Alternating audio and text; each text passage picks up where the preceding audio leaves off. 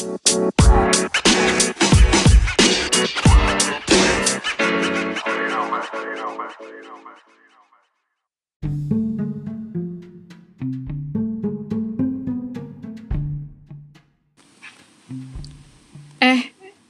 gimana? Lu dulu kali, nilai lo berapa? Gua remet. Lu remedial.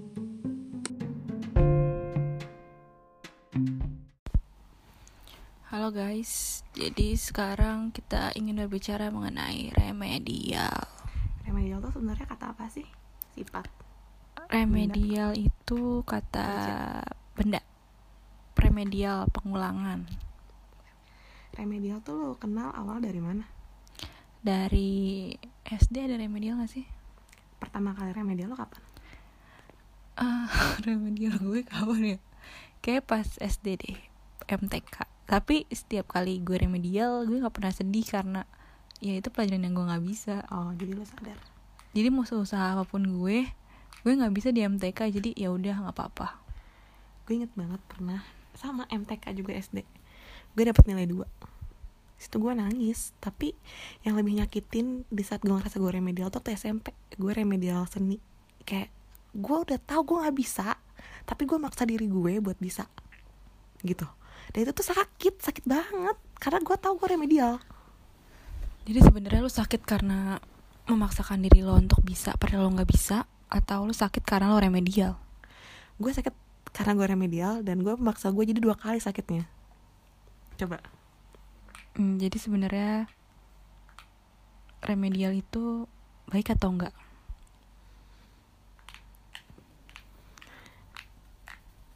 Salah satu penulis yang pernah gue baca dia ngasih value sih ke gue tentang remedial tentang kesedihan sih tepatnya. Dulu di satu remedial lo nggak sedih nggak begitu sedih sih tepatnya. Karena lo tahu lo ada temen untuk remedial lo nggak sendiri. Tapi sekarang dengan lo semakin gede semakin umur lo bertumbuh lo makin ngerasa hidup lo payah lo semakin gagal. Mungkin dapat dikatakan remedial dan lebih payah payahnya lagi sedihnya lagi. Lo ngerasa remedial lo sendirian nggak ada temennya. Belakangan ini gue dapet nilai. Gue yang udah belajar di fakultas gue selama tiga setengah tahun sama lo yang baru belajar dua tahun. Dulu ini beda banget parah beda banget menurut gue kebudayaannya. Dulu di fakultas gue di saat remedial gue tau gue gagal. Kenapa gue gagal? Karena gue tahu gue nggak lulus dan gue nggak bisa remedial. Gue nggak bisa memperbaiki itu dan gue nggak lulus kelas itu tapi dari sini pelajaran yang gue dapet dari fakultas lo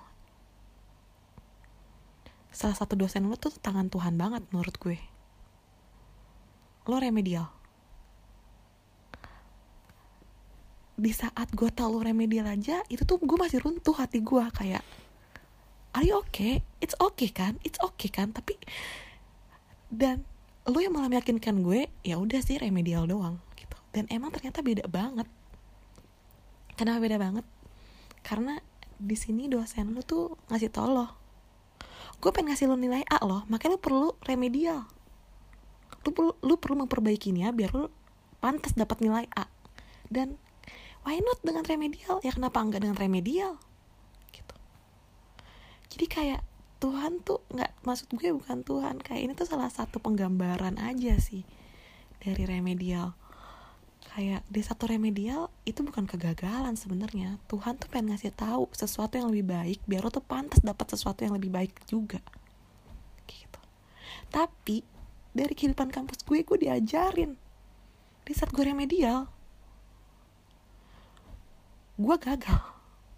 Gue nggak bisa lanjut ke kelas gue nggak bisa dapat nilai yang sesuai sama teman-teman gue dan gue ngulang kelas itu. Gue gagal dan gue nggak bisa remedial so Tapi itu artinya remedial. Lu gagal dan akhirnya lu harus mengulang kelas itu di semester yang selanjutnya. tapi gue butuh effort dong gue bayar lagi dong Iya sih. Ya tapi kan gue juga butuh effort untuk mendapatkan nilai yang sesuai dengan yang gue mau.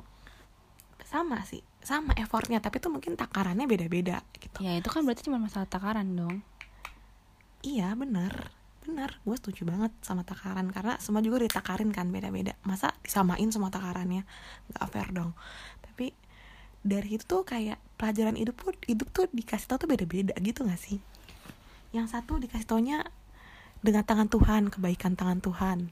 Yang satu ibaratnya lu dibanting dulu dijatuhin dulu lu baru tahu lu remedial untuk mendapatkan sesuatu yang lebih baik harus ngulang kelas. Hmm, ya positifnya adalah ketika lo dijatuhin dan dibanting dulu. lu lebih kuat gitu Iya, jadi kalau lo cuman kesandung, lo nggak sedih.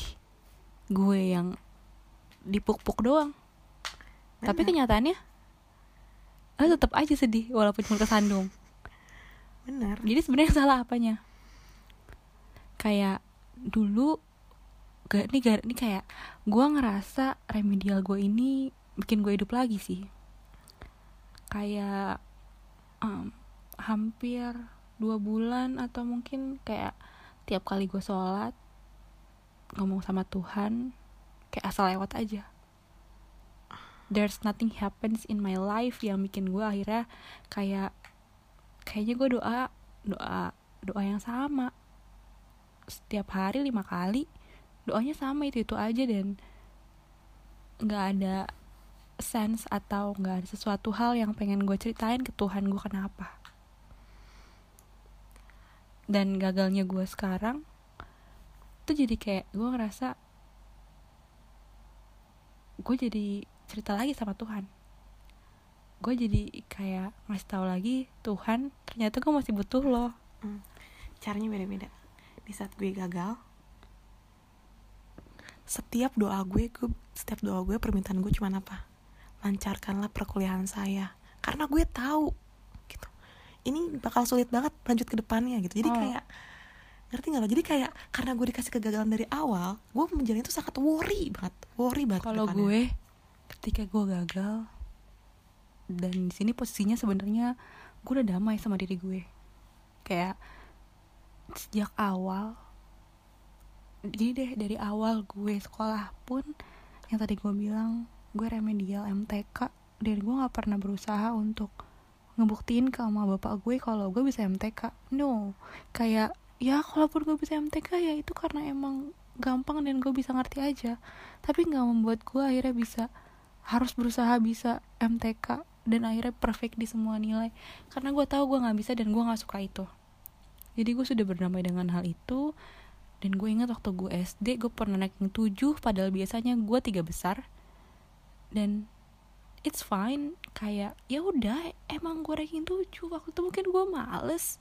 Gue nggak mau belajar gue sering bolos. Ya udah gitu. Terus ketika gue sekarang remedial dari awal gue ngerjain tugas ini gue tahu ini kelas bukan buat gue. Ini kelas bukan tercipta buat orang kayak gue. Dan kalaupun emang gue dapet nilai yang gak sesuai atau gak maksimum sebenarnya gue udah fine fine aja. Tapi ketika gue mendapatkan kabar kalau gue remedi sebenarnya lebih kepada moral sih. Kayak di antara 30 orang gue masuk deretan 11 terburuk di antara mereka. Walaupun ya gue tahu kalau emang ya kalau dibandingin gue sama orang-orang beberapa orang di kelas itu ya gue nggak bagus-bagus amat juga tapi sebenarnya yang bikin gue patah hati adalah ya itu tadi kayak gue takut dilihat sama orang yang ada di kelas itu kalau hmm, ternyata Nadia tidak sehebat itu ya. Kayak ternyata dia punya si buruk. Padahal balik lagi ya kayak gue udah tahu kalau kelas ini bukan tercipta buat gue. Dan seharusnya gue memaksakan gue mendapat nilai sempurna di kelas ini lalu lantas ketika gue berdoa sama Tuhan gue bilang bukan untuk mempermudahnya karena gue tahu di bidang ini di bidang matkul itu nggak akan pernah mudah buat gue tapi gue cuma berdoa sama Tuhan tenangkan hati gue buat gue menerima kekurangan diri gue.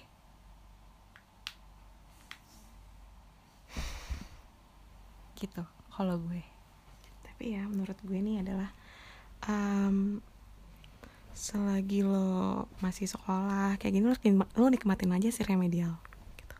karena nanti setelah lo keluar terus lo masuk ke dalam dunia is the real world gitu. Lo baru ngasain yang namanya remedial tapi lo nggak bisa ngulang. Nggak ada yang ngasih nilai. Iya sih. Siapa sih yang mau ngasih nilai? Tuhan lo aja gak ngasih nilai lo ngasih tapi invisible. So pelajarannya apa kali ini? Um, omongan kita malam ini. sebelum gue bikin obrolan kita ini gue udah sempat ngetik salah satu podcast tentang kegagalan dan pencarian jati diri dan masa depan. Kayak gitu lah ya. Dan tekan gue itu rada jelek dan nggak kedengeran suaranya karena gue tiduran. Terus terlintas di benak gue kalau yang bener kenapa? Jangan setengah-setengah. Lu mau hidup lu remedial?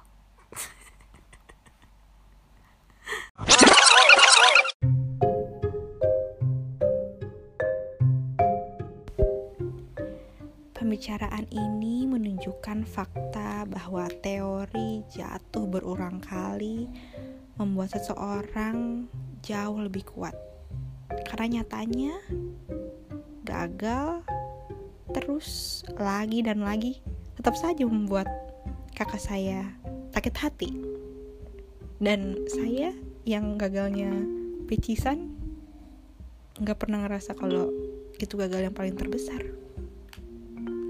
sama juga kayak jatuh cinta walaupun saya belum pernah ngerasainnya katanya selama apa pun kamu jatuh cinta pada seseorang lalu berkali-kali menghadapi pertemuan dan hubungan yang sama kamu akan kembali berbunga-bunga kamu akan kembali merasa sakit hati dan patah hati. Eh sakit lagi